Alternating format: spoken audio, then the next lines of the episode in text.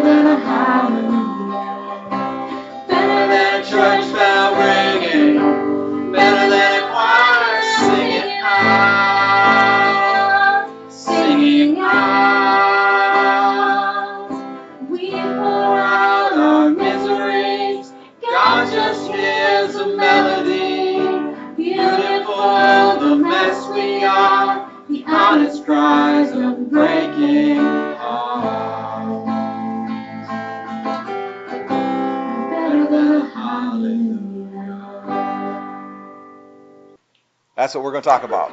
This lesson is entitled Getting Dressed. Um, it's a play on words, though, so it's okay. Did you somebody hold up one for Tim? Okay, awesome.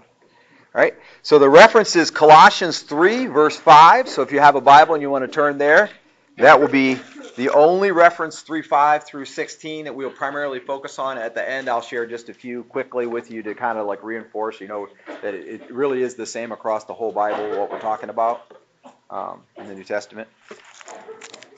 Okay? So, as we read, I'm going to let me first tell you how this page works, okay? And I'll try, and we'll be picking out the, the blanks as we read the verses, okay? So, looking at the paper, you see the face, and the face to the right, and then you see, over here you see the aside, and then down on the bottom it says members, dead to, okay? So, these are the things that we're putting aside. So, if you went to your closet and you say, oh, I don't fit in those pants anymore, you put those aside, right? So these are the things that we're putting aside. So we're going to read some things we're going to put aside. And down at the bottom here, these are the things that are members, and your members are part, part of your body. So your hands, your arms, your shoulder, your liver, your lungs, those are all members. Okay? Your jaw, that's a member. Those are, all members. And those are things that we um, are dead. We're going to put things that our members are dead to. I'll give you the first letter of most of them. Okay? Over here on the right, it says put on and the new self. And we're going to get a list of things that we're going to put on. Okay, all the way down to where it says even complaints. And then below that, those are all things that we're going to put on. And then you've got in the middle, you've got three things that are in your heart. So we're going to discover three things that are in your heart. I bet you one, you could guess one of those right now, couldn't you? Sunday school answer. Who's what? What or who is in your heart? Yeah, the Lord, right? So the Lord or God is, is one of those things. So if you want to just kind of jump ahead and fill that in, in case you get behind later, you could. Okay, and then there's one thing that in the, all the verses it says is an absolute no when it goes in the box. Okay, and it also goes in the box over here on the things that we put aside, because if it's an absolute no, you should put it aside, right? And then down here, in between the arrows is a block, and we'll get it at the very end, that's where we're gonna end up at. And that is what we do, what the church does, what we as Christian people do, okay? And some of them I gave you the first letter. If you get behind or you get messed up and don't have a blank filled in, stop me. It's okay. Because uh, I didn't do like the start and follow the whole arrows thing, right? So I, I understand. It can be like that, all right? So I'm beginning read, reading in 3 5. Before I read 3 5, though, I want to explain to you the reason for everything that we're about to read is right before that. Whenever you, a verse starts with therefore, it's wise to always look and see what it's there for. Okay? So, like the verse says, therefore, blah, blah, blah, blah, blah, then what does the therefore point back to? In this case, these verses point back to verse 4, where it says, When Christ, who is our life, is revealed, then you also will be revealed with him in glory. Okay? And so that revealed there means you're going to be laid naked. You're going to be laid out bare. It's going to be obvious. Everyone will be able to see. Okay? So be, the reason for everything we're about to read is because when Christ is completely revealed and everybody can see him and nobody can deny him anymore, it's probably going to be at that moment where the Bible says every knee will bow and every tongue confess. Then we also will be revealed with him in glory. Okay, so it's going to be obvious to everybody what we are and what we've been doing. Then it goes verse 5. Therefore, because that's true, consider the members of your earthly body as dead to. So find it on the paper. Members, members dead to, right? And we're going to have a list. Okay? There, our body is dead to immorality. So immorality is behavior that's not moral, right? So you're doing wrong things that, and probably I think immorality anyone would recognize, right? Impurity. So you notice you got two eyes there. Passion. Now, passion is an interesting thing because we always talk about what's your passion. I'm passionate about this, passionate about that, right? But this passion here is uh, being driven like by a physical passion, or you, you you want something, going after it because you want it, even if it's something God doesn't want for you. Okay, and then evil desire. So the E is evil. And then greed is the last one. Greed is the pursuit of anything that you don't want. Now, it's interesting because in my life, greed, I, I know this firsthand, has taken another form, which is I love bargains. I love flea markets. I love uh, yard sales and like that. And I always want to get a bargain, right? Now I have money. I get an allowance. We that's how we handle our miscellaneous spending. I get an allowance. She gets an allowance. We just spend on whatever, wherever, whenever we want to, whatever. It doesn't come out of the rest of the spending plan, right? And typically, when I get my new allowance, my past allowance has not been spent because I'm a miser. I don't want to spend money. Now, I will spend money if God tells me to, and I will spend money on people. I like to be nice to people, right? But be aware, greed is not just the pursuit of money, like going to get a better job or going to play the lottery or whatever to get rich. Greed can be just penny pinching. It can be unwilling to spend money that God wants you to spend, right? Or, uh, for example, this is how they, they tell you, well, if you don't get it today, you're not going to get it for this price. And you know you have to buy it today because you have to get it for that price. Well, that's greed. They're playing off your greed, okay? Now you'll notice that all of those come together. Who can tell me what that I is? Say it again. Yes, it's idolatry. Yep, idolatry. So now who can tell me what idolatry is? I D O L A T R Y. Idol, a try. That's what, but it's all one word. Okay? The verse actually says, which amounts to idolatry. So all of those things, the immorality, impurity, passion, evil, desire, and greed, those things amount to idolatry. And so what is idolatry? Putting other things before God. Yes, that's exactly what it is. Okay? Now I have a particularly large bag of candy up here tonight. So I'm going to throw candy at my son if I don't usually get to these. Right? Here we go. Sorry, Caitlin, if I don't do this. Oh, duck. Okay. okay. All right. Oh, and I got. I'm to throw candy at Chris. One. I hit him once. Okay. All right. So that's how far we've gotten. Now we're in verse 6. Why? So there's a 4. So if you see a 4, you want to ask why. So those things, those things are put away, those dead, dead to immorality, those things. For it is on account of these things that the wrath of God will come. So in other words, God is going to violently oppose men, and the reason he's going to do that is because of idolatry. Much idolatry is wrapped up in immorality, impurity, passion, evil desire, and greed, right? So God is going to violently oppose men. You realize that God loves men, right? God loves all human beings. God is love. And so it takes a lot to make God violently oppose people. God does not do that lightly. When the people in the promised land that were living there were sinning against God and into idolatry, they were throwing their, ba- their firstborn babies in the fire to a false god called Molech, who was probably a demon, but he, they were burning their babies in the fire. God's people were in Egypt. And God had already told those people that they were going to come out and take that promised land away from the people who were burning their babies in the fire. Yet God left his people in Egypt for 400 years more until that people who was in the promised land, their sin had reached full measure. Then when God called them out of Egypt, he said, wipe them out. Their sin had reached full measure, right? God does not want to hurt anybody. God is not against anybody, and God would never willingly send anyone to hell ever. People don't go to hell because God says you're going to hell. They go to hell because they refuse to come to Christ. It isn't even because of their sin, right? They're separated from God because of their sin.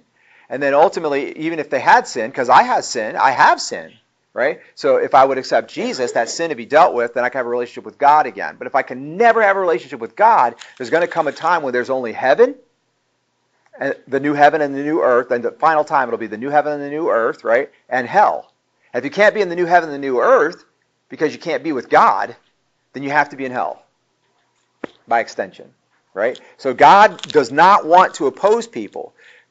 But this is how bad idolatry is. It's on account of these things that the wrath of God, his violent opposition, will come.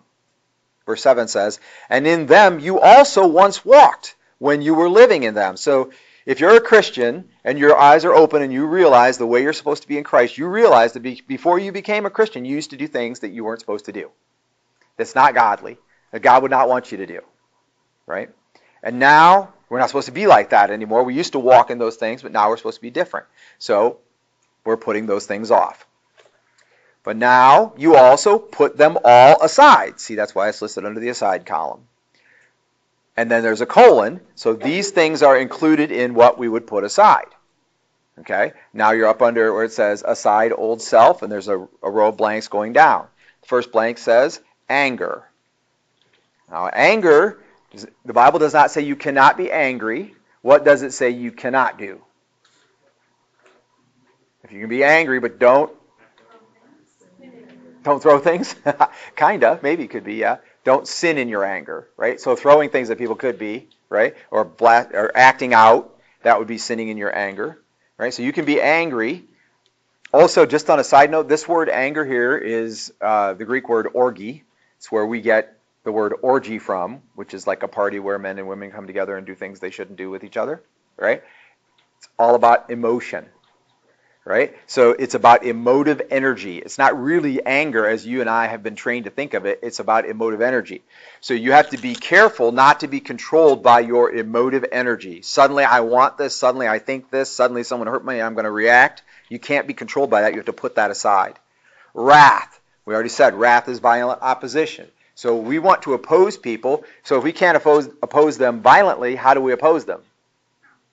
There's only one other alternative, right? Peacefully. Do the best you can to stay peaceful. Somebody comes against you to attack you, for example. You only defend yourself. At the point at which their attacks become now you could be killed or you could be seriously harmed, like in a wheelchair for the rest of your life or something like that, then you become violent. Then you def- then you go, become offensive, right? Because you have to stop that. But in the meantime, we're always peaceful. We always try to be peaceful. Malice. Malice is, is nasty. It's almost like hate. Nasty feelings toward other people. Somebody did something you don't like, and you oh, I don't like that person, right? I can't be around them. I feel ter-. you have to put that away from you.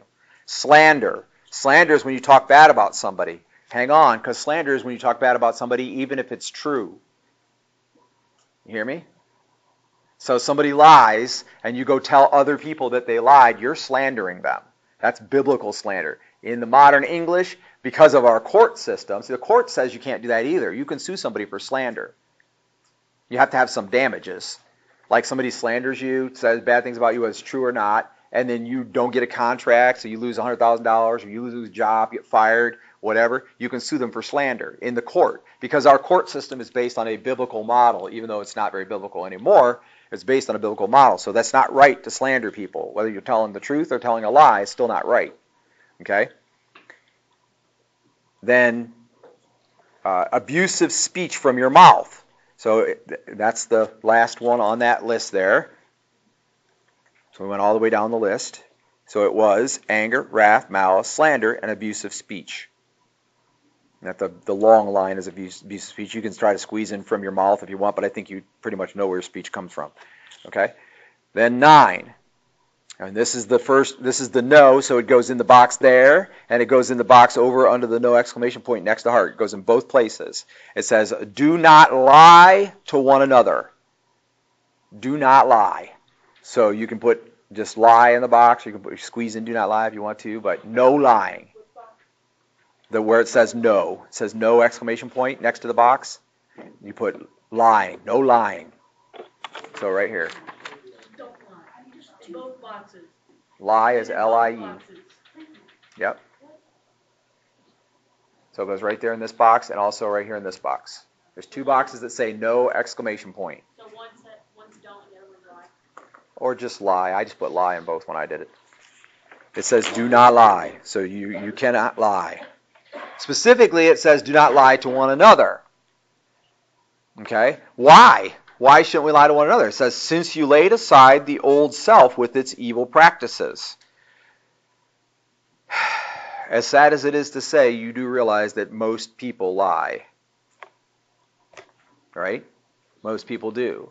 Saved people learn not to, try not to, you know, grow and try not to lie. Shouldn't lie. Supposed to put it away from themselves. But a lot of people lie. That is a normal practice. In fact, in politics, it's considered vogue to get away with lying. If you lie and nobody catches you, yay for you. You're a good politician, right? In a court of law, if you can pass off a lie, not make a lie, not lie, because you're not allowed to lie outright, but if you can pass off a lie so that the, the opposition believes a certain thing or the judge rules a certain way, well, then you're a good lawyer, right? But the Bible says for Christians, we do not lie to one another since you laid aside the old self with its evil practices. And before I go any further, what do you think is the most important reason why Christians cannot lie to one another? To me. It's most important to me. Jason? Because if the, if the Christian lies to a Christian, they both might think that what the one guy's, the one person said might be true. Okay, yeah. So they get that- that's an interesting way of looking at it. I, that wasn't what I was going for. I'll tell you mine in a minute if nobody else gets it. But you're right. That would be bad. You know, so you lie to somebody and then they start thinking it's true, and pretty soon you're fooling yourself too, and everybody believes your lie. And that does happen in Christianity. Sometimes people get they get away from God and they start doing that. That's a good point. Who else has got one? Tommy? things Okay, you you're getting really close to what I was going after right there. Right? So if the church is lying to one another and somebody else is aware of it, then you go out in the community, right? Or your brother, your sister, your cousin, or whatever knows that Dustin lied to you and you're okay with it, or Dustin, you know, they know Dustin's a liar and he's a deacon in the church, or Dustin's a liar and he's a pastor, or whatever. The ministry of the church is ruined. It's gone. You can't win anybody to Christ if you're a liar, because how do they know? And that brings me to the what I think is the main, most important thing why you can't lie. Because how do they know the truth? If I say I'm a Christian and then I lie to you about something else, how do you know I wasn't lying to you when I said I was a Christian? If we say we're a church and we go to try to win people to Jesus, but on, over here we're lying about other things, like we said we're going to do something but we don't, or whatever, how do they know you're telling the truth? I had a young man I was doing marriage counseling with at one point in time, and he said, "Well, everybody in the world lies." And I said, "So you lie?" He said, "Yeah." And I said, "Well, you know what the problem with that is? I mean, it's good that you're humble and you're willing to admit your weaknesses and whatever. But if you if you're sitting here, I said, well, you know, it's called when you lie." He said, "He said what?" I said, "You know what they call you if you lie?" He said, "Oh, a, a liar." So if you're a liar, then when you stand up and say, "I do," how do we know you're not lying? That's the whole point of marriage. When you say I do, you're making a commitment to be with that person for the rest of your life. That's what marriage is. It's not a one time deal. It's not for a day. It's not when you change your mind. And it's not because you said it one time but you didn't really mean it. Right? And that's the problem is so many people don't do that. They don't take it seriously. Okay? So the point is, if Christians are liars, are they Christians? And while you could say you could say maybe because they could still be wrestling with it, still growing out of it, whatever. But regardless of the, what you think, what does the world think? They may think, yeah, they're Christians, but they lie, so Christians lie. Or they may think, no, they can't be Christians because they're liars. But either way, you're not going to win anybody to Jesus because they're going to think that that's that place, that people is full of lies. So it, it basically takes the gospel out. And by the way, the Bible says Jesus is the truth. And so you're going to talk about Jesus, you better be saying the truth. It should be the truth. Verse 10 uh, it says, And have put on the new self, who's being renewed to a true knowledge according to the image of the one who created him. A renewal which there is no distinction between Greek and Jew, circumcised and uncircumcised, barbarian, Scythian, slave, and free man, but Christ is all and in all. So, in other words, who can be saved? Who are we actually talking about here? What race of people? What culture? What social class? All, right? Which is why it says nice and big at the top, all. Because this, this passage of Scripture applies to everybody. If you will allow it, God will renew you. And that's huge for one reason I'll get to at the very end. It's really important, okay? Continuing in verse 12. And so, as those who have been chosen of God, holy and beloved, put on, here we go, a heart of compassion. If you look in the middle, under all, and it says in, and then there's a blank, and it says of, and there's a blank. It's heart on the top line, compassion on the next line. So right in the middle, above the heart. What kind of heart? A heart of compassion. Now notice, over on the right-hand side, under put on, is the same thing. It says there's three blanks. It's heart of compassion. So you've got a heart of compassion. That's what this is in the middle, a heart of compassion. And then up here on the right hand side, the first thing on the new self is heart of compassion, under where it says new self. And there's arrows indicating that those thing are those are the same thing. Okay? So we have a heart of compassion. And now we're going down that list. We've got a K. Anybody following along in their Bible that can tell me what the K stands for? Kindness. Kindness. Very good. All right, so kindness goes in the first blank there. And then humility. You know, you know what kindness is. I don't have to define kindness for you, right? Kindness is when you treat people the way you would want to be treated. Not the way they treat you, but the way you would want to be treated. That's kindness. Humility. Anybody want to define humility? Not the dictionary definition, but tell me what you think humility is. Anybody? Realistic perspective of yourself. That's beautiful. That's a biblical definition of humility. It's a realistic perspective of yourself in relation to other people and in relation to God. So humble in relation to somebody else is to say you're less than them, right? But if you say it falsely, then that's not humility. So for example, if I say I'm a better guitar player than Josh, that is arrogance, whether it's true or not. If I say I'm a lesser guitar player than Josh, that also could be arrogance. Right? Don't just just because you're saying somebody's better than you doesn't mean you're not arrogant. Is it your job to decide? If I look at a good preacher and I say I'm better than he is, that's probably arrogance. If I look at a good preacher and I say I'm worse than he is, also probably arrogance. Because who is am I the one gets to judge his preaching? That's not my job. Don't judge other people. Have a realistic estimation of yourself, which is to say, God is God and I am not. That's our realistic explanation. And so when we think I am I'm not God, I'm going to let God handle it, right? Somebody an authority figure comes to you, a police officer, you're not a police officer. Right? Police officer writes you a ticket, you can't flash your badge and get out of it because you ain't got a badge to flash to get out of it as a police officer, right? So you pay the ticket. Treat the police officer stops you when you're speeding, you treat him with respect because he's doing his job and you are breaking the law. Right? That kind of thing. Humility. Realistic estimation of yourself, in real, even in relation to others. Gentleness. Gentle, gentleness is pretty obvious. Gentleness is what you do with a small child when they need help or they're crying, right? Well, that's how we're supposed to behave. We should be gentle to, all the time. That's what we put on. We should be gentle all the time. Now, there is a time, just like God comes to the end of his rope, there's a time where you got to say, okay, gentleness didn't work, right? So the child's heading for the road. They're still 20 feet away. You say, hey, uh, honey, uh, don't go toward the road. I'd like you to stay back. That makes me nervous. At 10 feet, you say, hey, you're getting awful close to the road. It's too close for comfort. Please stay back. And you're already moving that way. At 5 feet, you're like, stop right now. That's not gentle. You're not being gentle anymore because they're 5 feet from the road heading out into a car. When you're one foot away and they're going into the road, you grab their hair or their shirt or whatever you have to. And they'll be crying because you jerked them. It's not gentle, right? You start with gentleness, and sometimes you might have to give up gentleness to do right. But most of the time, you don't have to.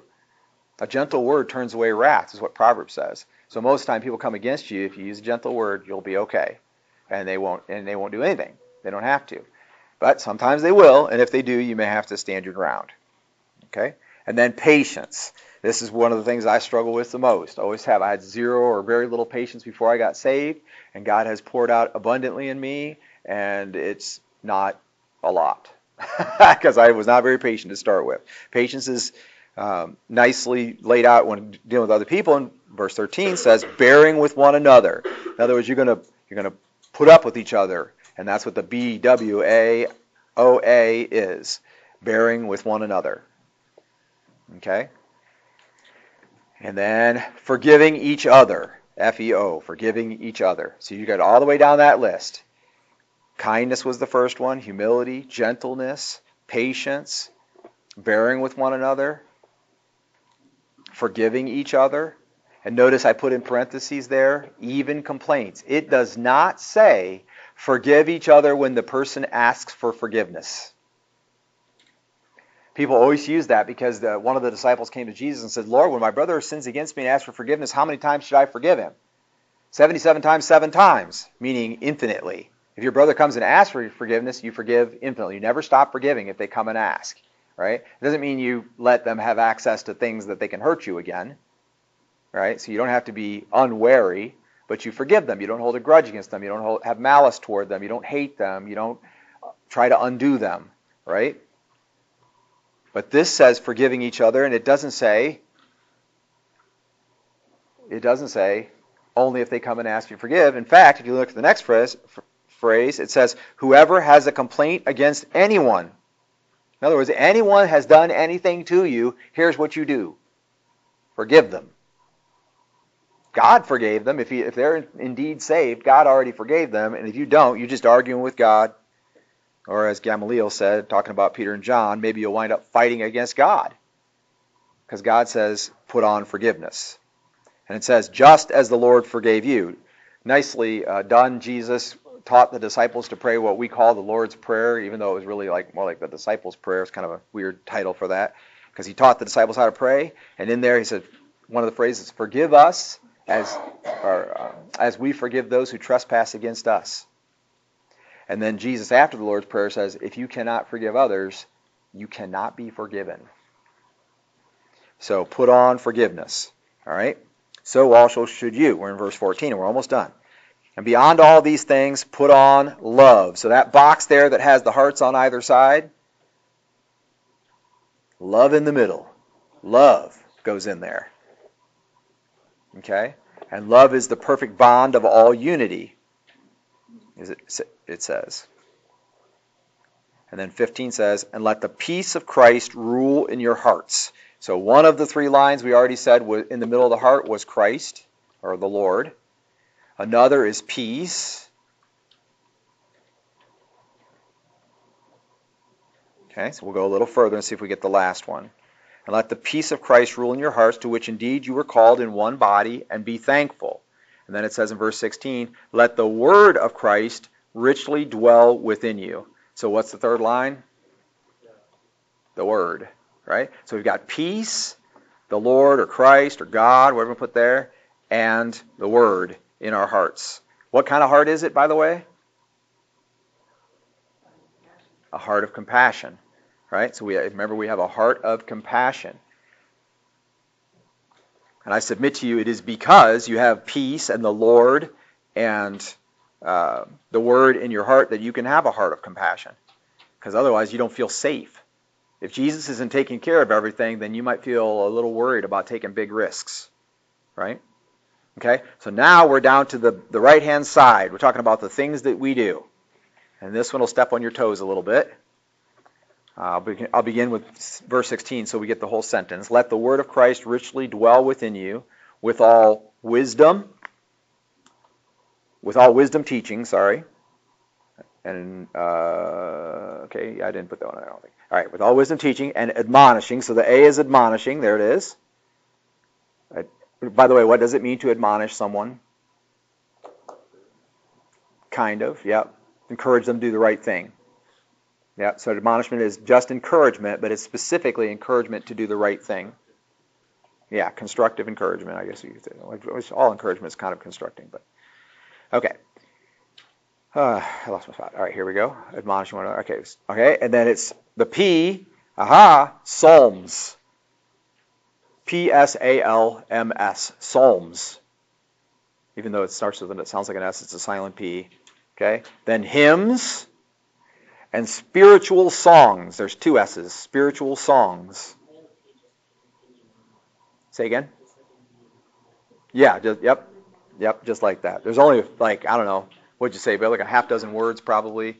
All the words that have pneuma, which is actually wind or spirit. Yeah, pneumatic. All those words have a P. And pterodactyl. Yep. Okay. Anyway, we're off track.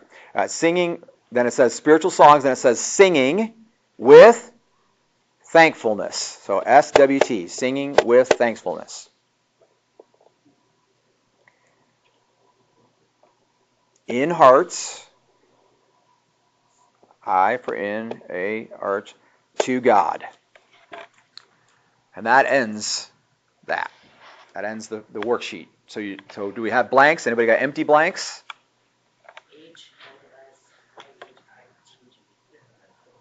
What? you confused me.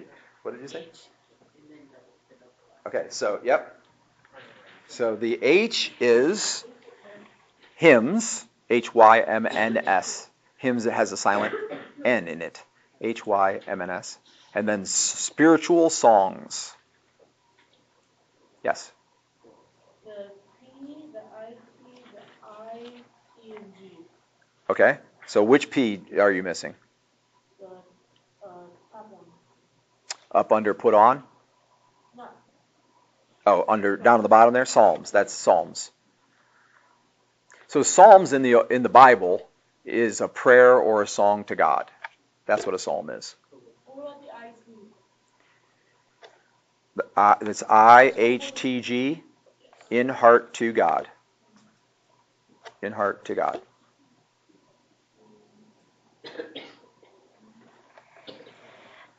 Any other questions? Okay, so just a real quick, a quick summary piece to this, all right? As I mentioned to you, your heart of compassion is what makes all this work. So, what do you do when something makes you angry? What do you do? Now I'm angry, and I'm supposed to what? What do I do with anger? It's on the left side. Put it aside. Right? So I don't act out of my. Does that mean it goes away? You ever try to do that? I'm just gonna put this away for a while. I'm just gonna. I'm not gonna think about it. I'm mad. I'm really mad about this, but I'm not gonna think about it. Later, when you think about it, do you feel better? Probably not, unless something changed, right? Like if you totally got off course or didn't think about it or whatever. But probably the same. It probably it might have dimmed a little, but it's still enough to make you angry. If it really was something in the first place. If you're just getting angry about something dumb, then when you come back to it later, you're probably like, "Yeah, I was just dumb," right? But if somebody truly hurt you or somebody you love, that's a reason to be angry. If you put that aside, come back to it later, you're going to have the same feelings about it. It's not going to go away. You had a right to be angry. Okay? So what you need is something to change that anger into something you can use. You see what I'm saying? You need to take that. You can't get. People get angry, right? People oppose other people. If you have an enemy and they're trying to hurt your family, you are supposed to oppose that person. You're not supposed to stand by and let it happen. Right? There have been lots of times in history where people say, "Well, I'm not going to do that. We're just going to be passively resistant or whatever," while horrible injustices are taking place. And I'm not going to say anything. And the line, all it takes for evil to triumph is for good men to do nothing, which is actually not from the Bible. It's from Hamlet or something, one of those. I think it's Hamlet. It's from Shakespeare anyway. That line is very true. If you stand by and do nothing, not only are you not going to stop the evil, which is what you were created for, but on top of that, they're going to think you agree. Right? If you stand by while somebody's bullying your friend and you say nothing, you run away and leave them standing there, they're going to be like, well, he doesn't care, right? He's, or if you just laugh, they're bullying your friend. You're like, yeah, yeah, that's funny. Yeah, you, you, you, you stuck paint on his face, or you know, you pulled his pants up in his butt crack, or that's funny. Ha ha ha ha. Yeah. So you agree? That's what you're saying? No. Right? So you need something that's going to transform these emotions that we experience because we were created in the image of God, and God also experiences them. We need something that's going to transform that. And the something that's going to transform it is a heart of compassion, filled with the Lord and with peace, right? And with the Word of God. So you now you get emotive energy. I've got to do something. I've got to do something. What am I going to do? I got to do something. And, and you've got Jesus in your heart. You've got the peace that whatever you do is going to be okay, even if you screw up. God's going to take care of it, right? and you've got the word to tell you what you actually should do. You got all of those things, and those three things working together will take that anger and make it so that you can act in your anger in a way that will not dishonor God, not the way you would have done it before you were saved, right? And if you channel all that anger inwardly and don't change it into something that you can use, it's like if you have a closet in your bedroom and you've put on about 25 pounds and everything in there is two sizes too small, and you go to the closet, and you can't, you're putting everything aside. I can't use this, I can't use this, can't use this. What do you feel like when you're done in that closet? Fat. Right? And undressed.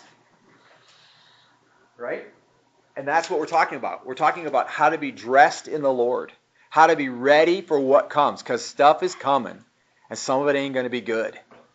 And you're going to go through it. And when you go through it, what are you going to do with it is determined by who you serve, what you've learned, right, and the peace that we have in Christ. The verses that I listed at the bottom, I won't go there and read them, but Romans 12:2, that's that verse where it says, "By the renewing of your mind." Um, here, in, in, in case you were wondering, in Colossians 3, if you go back to the beginning, the first that I read it, verse 11 says, "A renewal in which there is no distinction." Right? So we're renewing everything. It's being renewed to a true knowledge according to the image of the one who created him. That's what's happening to us. We're being renewed according to a true knowledge, Jason, so that we'll be more and more like Jesus, right? Okay, so if if there young young people in the room, if you've been taking notes, hold up your paper so I can see how, what percentage of notes we have. I want to see. I'm curious. What do we got? Just hold it up and see how many blanks you got filled in. Chris, turn it this way. I can't see. I can see the backside. Okay, pretty good. Hundred percent looks like. Oh, you missed a few on the right there. No, I see it. Yeah, it's, you wrote. You got small, pretty handwriting. Very good. Very nice. Look at that. We rocked the house. Okay, so we did good. We did good. We nailed it. Okay, so that means everybody gets candy pelted at them. Yay! But Karina, didn't you put yours up, did you? You did. Coming over. Oh, this will be fun. Watch this. Everybody in the back ready? Okay, get this on camera. okay, hold on. He's got to adjust the camera. You might want to cover your head. Everyone on that corner right over there. okay, see, he's, he's dialing the camera in. Okay, you ready? Go! I'll be much gentler on this side of the room. I got hit right in the nose. Give me a twist. One twist.